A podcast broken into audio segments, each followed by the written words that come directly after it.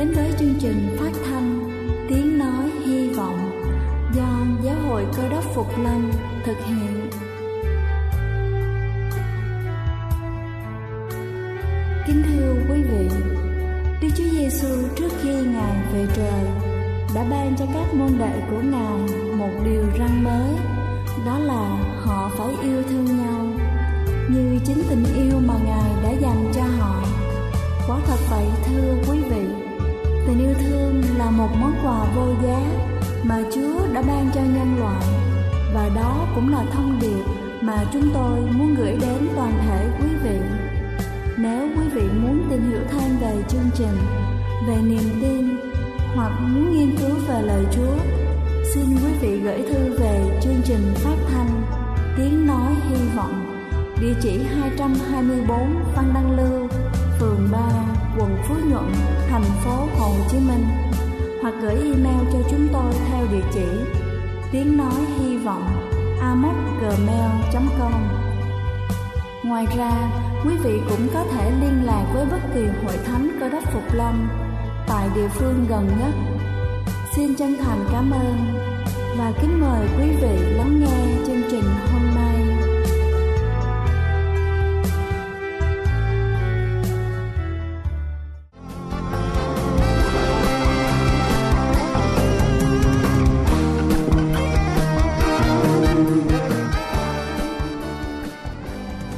Ái kính chào quý vị khán giả thân mến. Chúc quý vị có một ngày làm việc thật hiệu quả. Câu chuyện trong lạc bài lời sống hàng ngày hôm nay tôi xin gửi đến quý vị có tựa đề Thượng đế không cho ai quá nhiều. Ở một đất nước châu Âu, có một cô ca sĩ rất nổi tiếng, tuy mới 30 tuổi nhưng danh tiếng của cô đã vang dội khắp nơi. Hơn nữa cô có một người chồng như ý và một gia đình hạnh phúc mỹ mãn. Một lần sau khi tổ chức thành công một đêm diễn, cô ca sĩ cùng chồng và con trai bị đám đông người hâm mộ cuồng nhiệt bao quanh. Mọi người tranh nhau trò chuyện về cô, những lời lẽ, tán tụng, khen ngợi tràn ngập cả sân khấu. Có người khen cô tuổi nhỏ chí lớn, vừa tốt nghiệp đại học đã dấn thân vào ca hát tầm cỡ quốc gia và trở thành nữ ca sĩ trụ cột của nhà hát. Có người tán tụng rằng mới có 25 tuổi mà cô đã được lựa chọn là một trong 10 ca sĩ có giọng hát opera xuất sắc nhất thế giới. Có người lại ngưỡng mộ cô, có người chồng tuyệt vời, có một cậu con trai khấu khỉnh và dễ thương. Trong khi mọi người thi nhau bàn luận, cô ca sĩ chỉ im lặng lắng nghe, không thể hiện thái độ gì. Khi mọi người nói xong, cô chậm rãi nói, Trước tiên, tôi cảm ơn những lời khen ngợi của mọi người dành cho tôi và những người trong gia đình tôi tôi hy vọng có thể chia sẻ niềm vui này với mọi người. Nhưng các bạn chỉ nhìn thấy một số mặt trong cuộc sống của tôi, còn một số khác thì không. Cậu con trai của tôi mà mọi người khen ngợi là khó khỉnh và đáng yêu. Thật bất hạnh, nó là một đứa trẻ bị câm. Ngoài ra, nó còn có một người chị tâm thần và thường xuyên bị nhốt ở nhà. Mọi người đều ngơ ngác, sửng sốt nhìn nhau, dường như rất khó chấp nhận một sự thật như thế. Lúc này cô ca sĩ mới điềm tĩnh nói với mọi người Tất cả những chuyện này nói lên được điều gì? Có lẽ chúng nói lên một triết lý đó chính là Thượng đế rất công bằng, Ngài không cho ai quá nhiều thứ bao giờ. Kính thưa quý vị, Chúa rất công bằng, Ngài không cho ai quá ít cũng không cho ai quá nhiều. Biện thế, đừng nên chỉ nhìn thấy hoặc là ngưỡng mộ những thứ người khác có, mà nên nghĩ và trân trọng những thứ mà chúng ta đang có, cho dù không phải là những vinh quang tột đỉnh, vì vậy, nếu có ai hỏi chúng ta, bạn có hạnh phúc hay không? Chúng ta hãy trả lời rằng, mình hạnh phúc, hạnh phúc theo cách sống và những gì mình đang có trên đời này. Đây là chương trình phát thanh Tiếng Nói Hy Vọng do Giáo hội Cơ đốc Phục Lâm thực hiện. Nếu quý vị muốn tìm hiểu về chương trình hay muốn nghiên cứu thêm về lời Chúa, xin quý vị gửi thư về chương trình phát thanh Tiếng Nói Hy Vọng, địa chỉ 224 Phan Đăng Lưu, phường 3, quận Phú Nhuận, thành phố Hồ Chí Minh, hoặc gửi email cho chúng tôi theo địa chỉ tiếng nói hy vọng amos@gmail.com. Ngoài ra, quý vị cũng có thể liên lạc với bất kỳ hội thánh cơ đốc Phục Lâm tại địa phương gần nhất. Xin chân thành cảm ơn và kính mời quý vị tiếp tục lắng nghe chương trình hôm nay.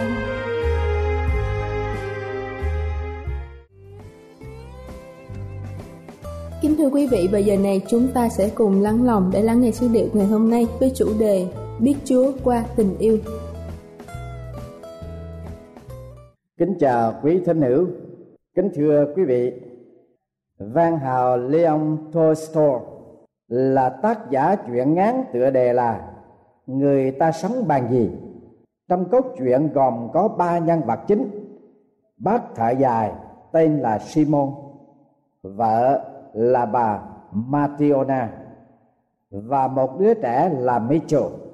Mitchell nguyên là một vị thiên thần đã bị thượng đế đài xuống trần gian và Simon đã lượm được bên cạnh của một nhà nguyện bạn đem về chăm sóc nuôi nấng chuyện kể rằng, trước khi bị đài xuống trần gian, thượng đế bảo Mitchell rằng, xuống trần gian ngươi phải tìm hiểu trong con người có cái gì, con người không được hưởng gì và cái gì làm sống con người.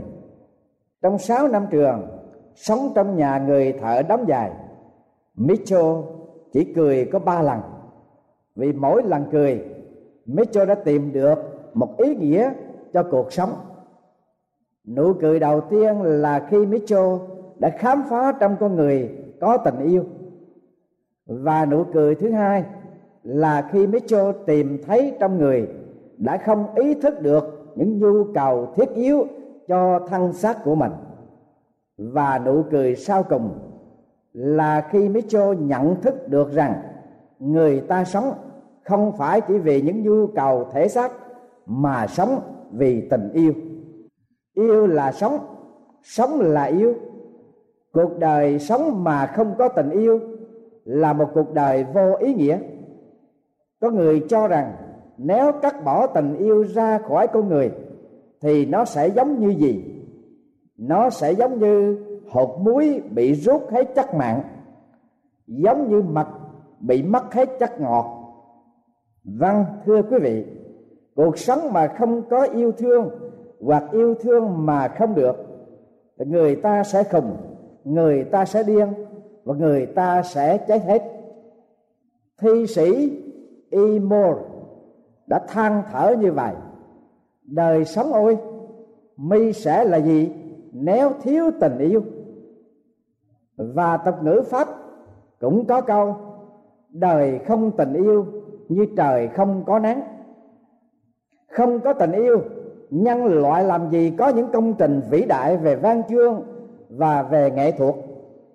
Vì từ nghìn xưa cho đến nay, tình yêu là nguồn cảm hứng của bao nhiêu văn nhân, thi sĩ trong loài người trên toàn thế giới. Tình yêu là một đề tài hấp dẫn nhất và được diễn tả linh động và phong phú nhất trong mọi giới và mọi lĩnh vực người ta đã nói nhiều về tình yêu. Người ta đã nâng cao ca tụng tình yêu. Nhưng tình yêu là gì? Nhà thơ xuân diệu cũng phải thốt lên. Làm sao cắt nghĩa được tình yêu? Và yêu là cái mà ta không tả được. Đời dễ có mấy ai từng hiểu rõ. Vì chữ tình yêu khó tả làm sao. Cho nên, yêu là cái thường làm cho ta thắc mắc. Không hẳn là chỉ mình nhà thơ xuân diệu neo lên cái thắc mắc đó, mà cô Discovery cũng phải thoát lên rằng tình yêu là cái gì, từ đâu đến và kết thúc ra sao, tôi không biết. Còn ông Tagore đã lên tiếng giải thích rằng tình yêu là hành vi cao cả nhất của tâm hồn và là kiệt tác của con người. Còn đối với Makarenko thì tình yêu là tình cảm đẹp nhất. Nó làm nên những phép lạ, đào luyện nên những sinh thể mới, tạo lập nên những giá trị lớn nhất của con người. Takori cũng nói tiếp, tình yêu là ý nghĩa tuyệt đỉnh của cái gì bao quanh chúng ta nó không phải là tình cảm đơn thuần, mà là chân lý, là quan lạc ở tận cùng của sáng tạo. Và Lacordaire lại có cái nhận xét gọn gàng, đầy đủ và thẳng thắn. Tình yêu là nguyên tắc, là lý lẽ, là cứu cánh của tất cả mọi việc. Vâng tình yêu chính là lòng tốt, là ánh sáng nội tâm soi rọi con người và ban cho con người nguồn ấm áp vô tận. Còn ông Pierre Corneille thì tình yêu là khoái lạc, danh dự là bổn phận. Vâng thưa quý vị, khó mà định nghĩa được tình yêu. Ngoài biết bao nhiêu điều bí ẩn, chỉ có thể nói được rằng tình yêu là sự cao cả của tâm hồn, là một tình cảm đẹp nhất một năng lực có sức đào luyện sinh thể mới, làm tăng giá trị tinh thần cho con người. Tình yêu có nguyên tắc và lý lẽ, là cứu cánh, là ánh sáng, là nguồn năng lực sưởi ấm vô tận. Tình yêu là danh dự và bổn phận của con người. Ngoài ra, chúng ta có thể hiểu biết được tình yêu là nhờ cái tác động và hiệu năng của tình yêu phát lộ của con người. Có tình yêu hay không có được tình yêu. Chúng ta hãy tạm gác về ý nghĩa của tình yêu. Hãy bước qua phần thứ hai, câu hỏi của cô The Schoolery là tình yêu từ đâu đấy? Trong đời có bao nhiêu thứ tình yêu mà có người từng trải trong cuộc sống? Khi còn nằm trong bụng mẹ, được mẹ yêu thương, cưng dưỡng, kiên cử 9 tháng 10 ngày được cha chăm sóc tinh thần, khuyến khích nhắc nhở mẹ, trông chừng và đỡ đần cho mẹ khi mang nạn đẻ đau sau khi ra đời, cha mẹ thương yêu, thức khuya dậy sớm, trong nom giấc ngủ, bình sữa, lọ nước, uống cho đúng giờ.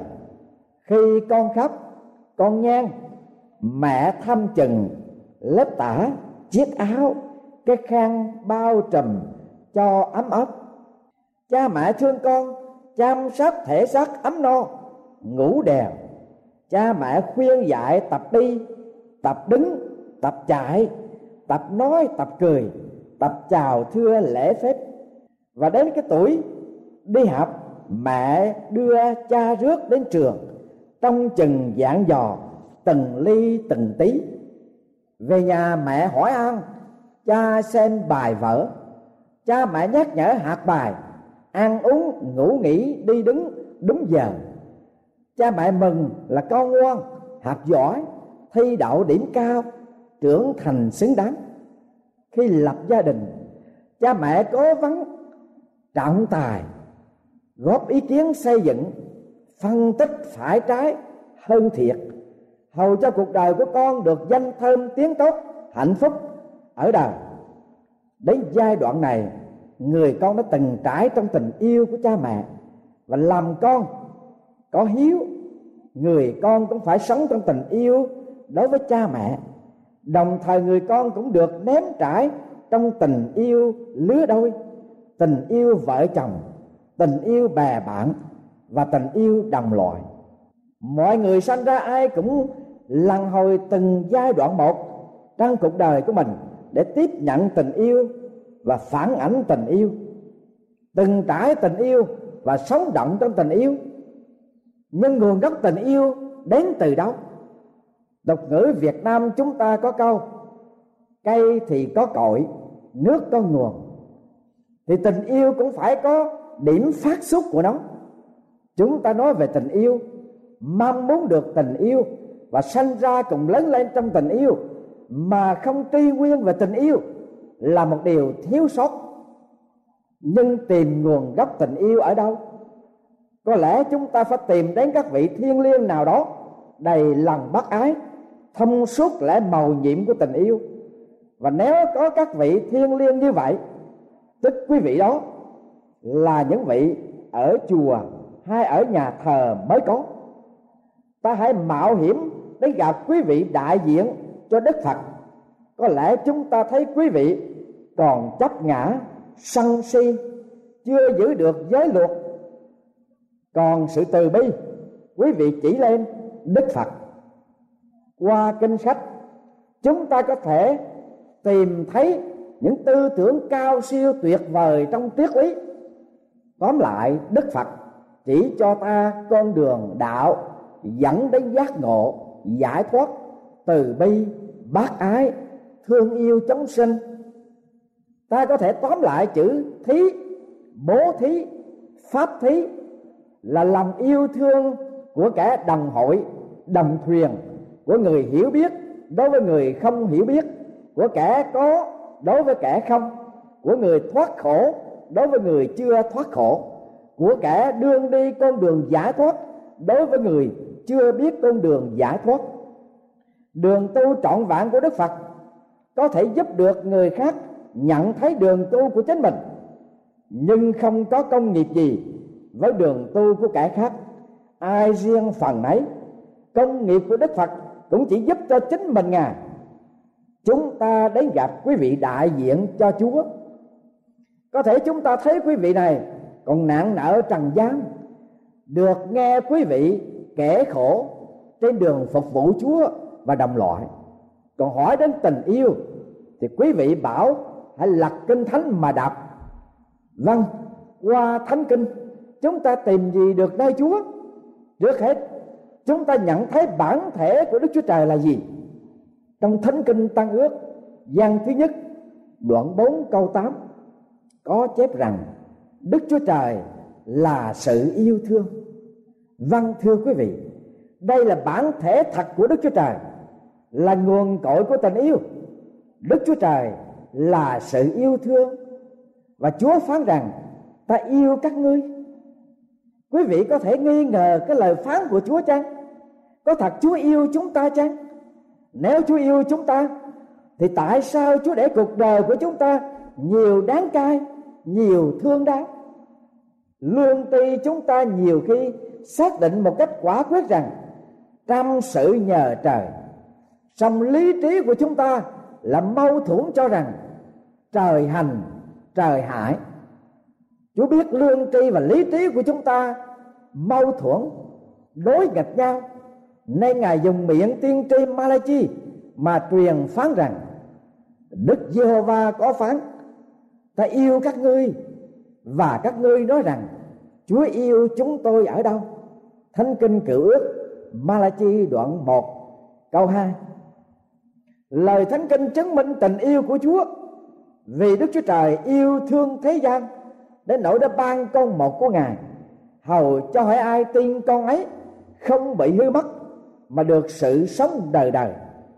Thánh kinh Tăng ước sách gian đoạn 3 Câu thứ 16 Tình yêu của Chúa đã cụ thể quá, Là Đức Chúa Trời đã thành nhân Cho đến hôm nay gần hai ngàn năm là kỷ nguyên cơ đốc.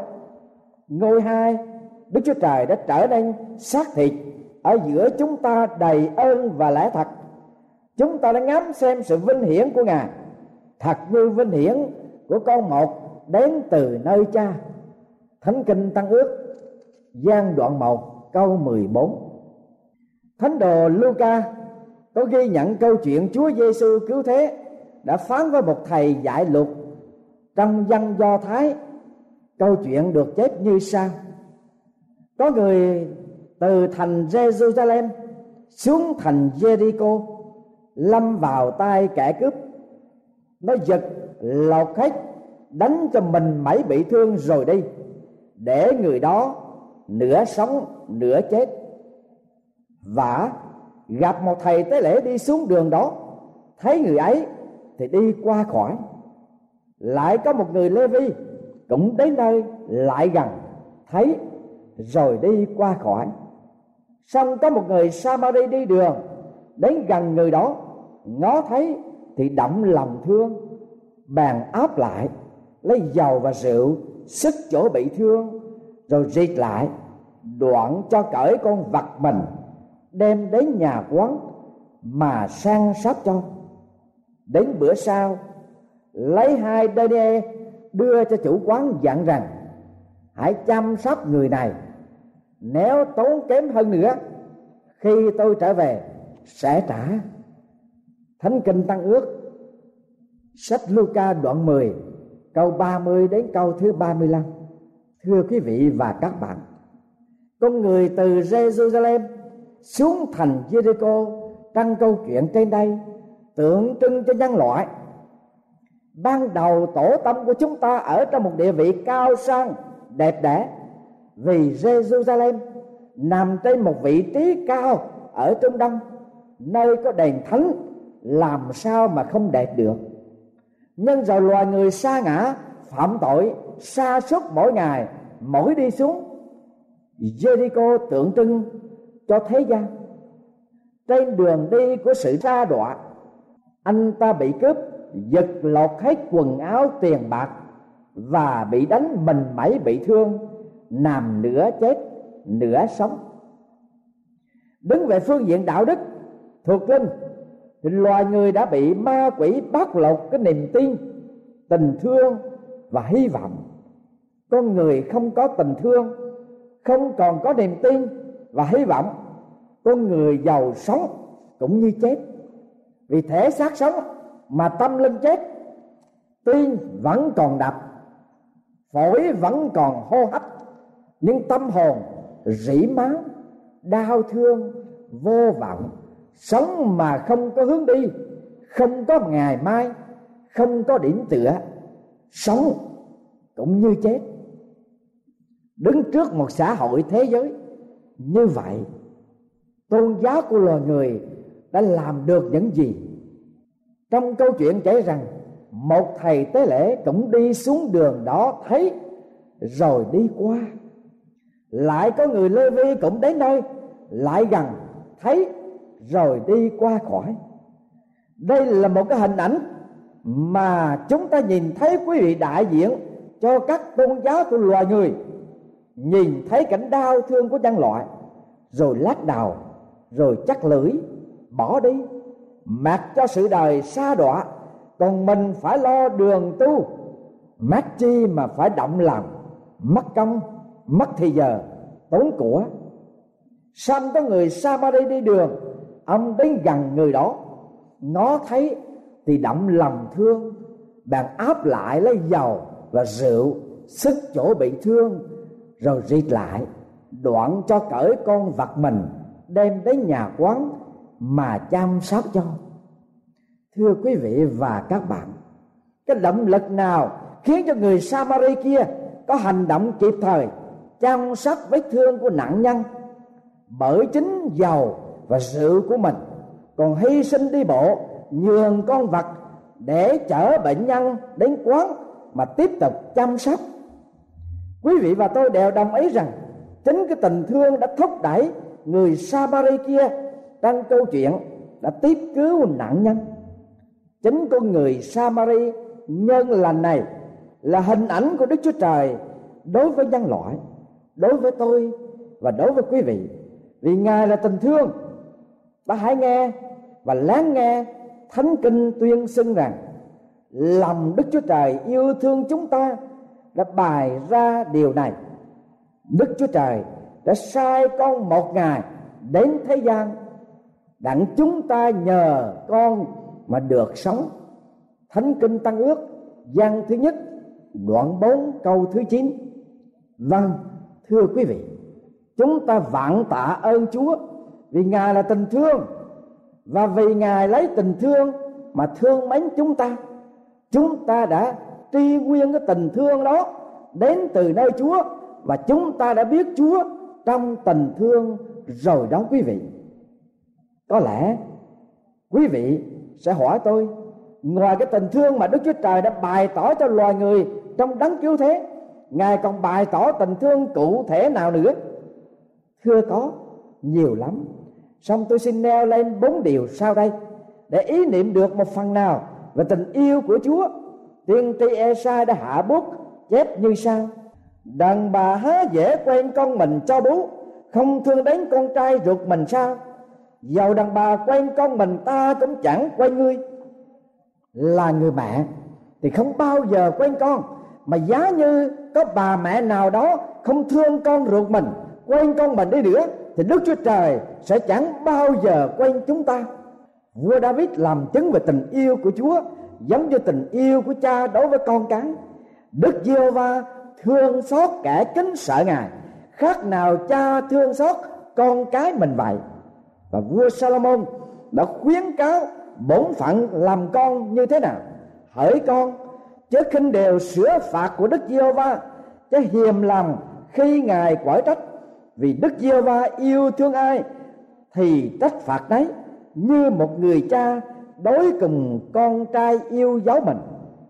Đấng cứu thế dặn dò các môn đệ của ngài rằng, các ngươi hãy yêu nhau, cũng như ta đã yêu các ngươi chẳng có sự yêu thương nào lớn hơn là vì bạn hữu mà phó sự sống mình.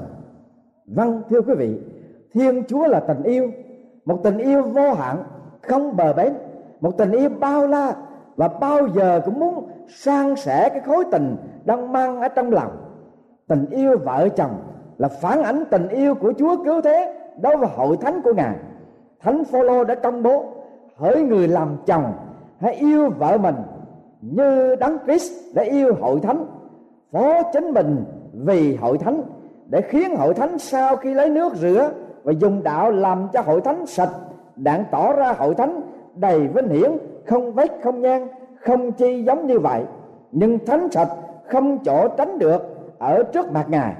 Cũng một thể ấy, chồng phải yêu vợ với chính thân mình. Ai yêu vợ mình thì yêu chính mình vậy. Thưa quý vị đức chúa trời đã bày tỏ tình yêu của ngài đối với thế nhân như tình yêu của cha đối với con, tình mẹ đối với con mình.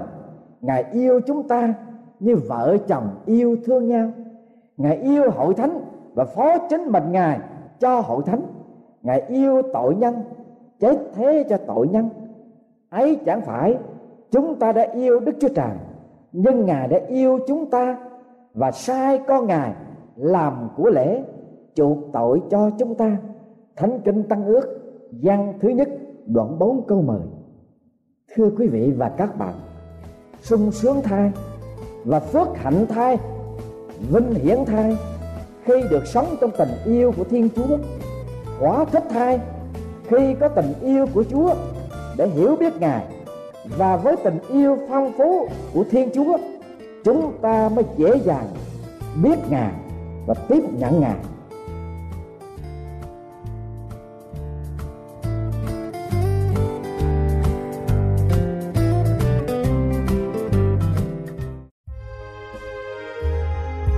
Đây là chương trình phát thanh Tiếng Nói Hy Vọng do Giáo hội Cơ đốc Phục Lâm thực hiện. Nếu quý vị muốn tìm hiểu về chương trình hay muốn nghiên cứu thêm về lời Chúa, xin mời quý vị gửi thư về chương trình phát thanh Tiếng Nói Hy Vọng, địa chỉ 224 Văn Đăng Lưu, phường 3, quận Phú Nhuận, thành phố Hồ Chí Minh hoặc gửi email cho chúng tôi theo địa chỉ tiếng nói hy vọng amos@gmail.com. Ngoài ra, quý vị cũng có thể liên lạc với bất kỳ hội thánh cơ đốc phục lâm tại địa phương gần nhất. Xin chân thành cảm ơn và hẹn gặp lại quý vị trong chương trình lần sau.